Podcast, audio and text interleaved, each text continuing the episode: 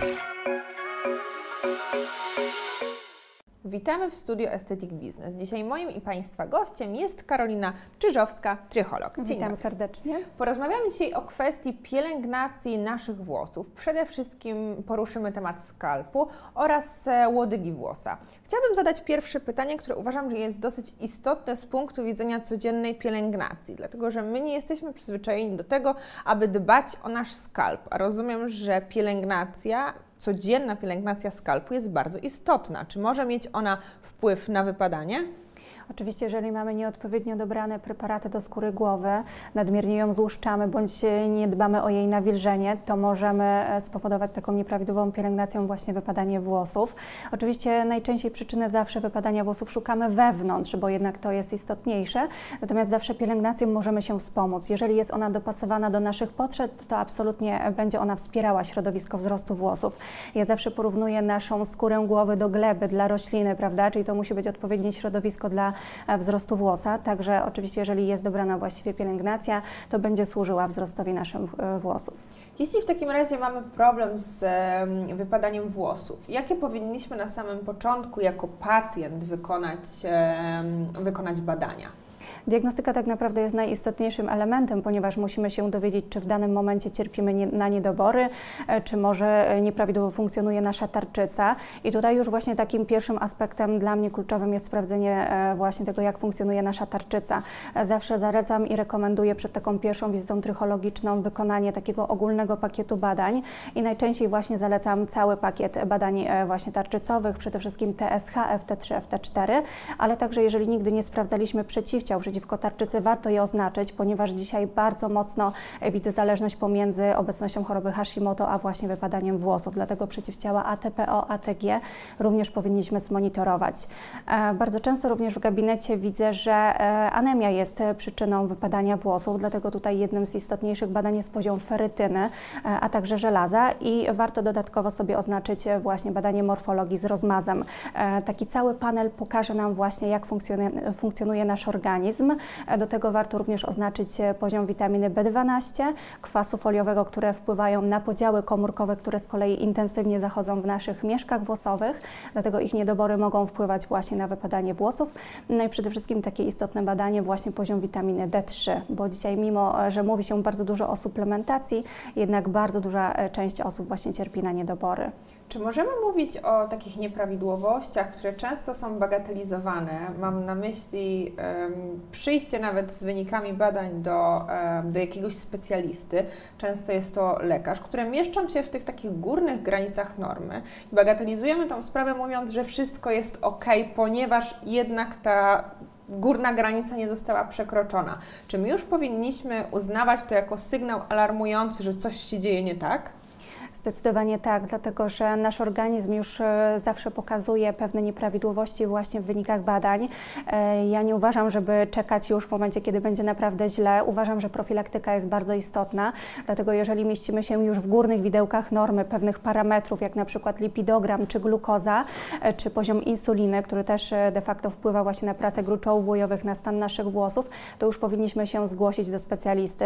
Oczywiście nie sugeruję, aby interpretować wyniki na własną rękę, ponieważ trzeba trzeba to odnieść również do wywiadu, e, do współistniejących dolegliwości. Natomiast zwróciłabym uwagę jeszcze na to, że również te niskie parametry, czyli niedobór witamin w dolnej granicy normy, na przykład bardzo niski poziom ferytyny, który nadal mieści się w normie, to też jest zdecydowanie już nieprawidłowy stan e, dla wzrostu naszych włosów. Dlatego nie polecam, żeby interpretować e, wyniki badań właśnie na własną rękę i nie interpretować tego na zasadzie mieścimy się w normie, niezależnie od tego, czy w górnych granicach, czy w dolnych, no to jednak trzeba to właśnie właśnie odnieść do całego funkcjonowania organizmu i nie twierdzić, że wszystko jest w porządku. Jakie w takim razie przychodząc do gabinetu trychologicznego możemy zalecić e, zabiegi na skórę głowy? Bo rozumiem, mhm. że ona jest tą naszą żyzną glebą, o którą mhm. musimy w prawidłowy sposób dbać. Jakie zatem zabiegi e, Pani ze swojego własnego doświadczenia, Pani Karolino, mogłaby polecić e, naszym widzom? Mhm. Ja przede wszystkim sugeruję oparcie się na terapii domowej, ponieważ zabiegi gabinetowe zawsze są dodatkiem i na to musimy zwrócić uwagę, że to, co robimy w 80, nawet procentach wpływa właśnie w, na naszą kondycję skóry głowy właśnie w warunkach domowych, czyli odpowiednio dobrana pielęgnacja specjalisty, u trychologa bądź dermatologa.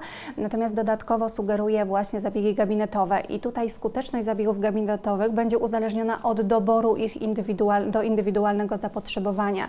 E, więc tutaj przede wszystkim e, bardzo dobre efekty, rezultaty przynosi nam, e, przynoszą nam zabiegi mezoterapii mikroigłowej, zabiegi osocza bogato-płytkowego, a także infuzji tlenowej już dla osób, które nie mogą pozwolić sobie właśnie na zabiegi inwazyjne, ponieważ na przykład stan zdrowia jest przeciwwskazaniem.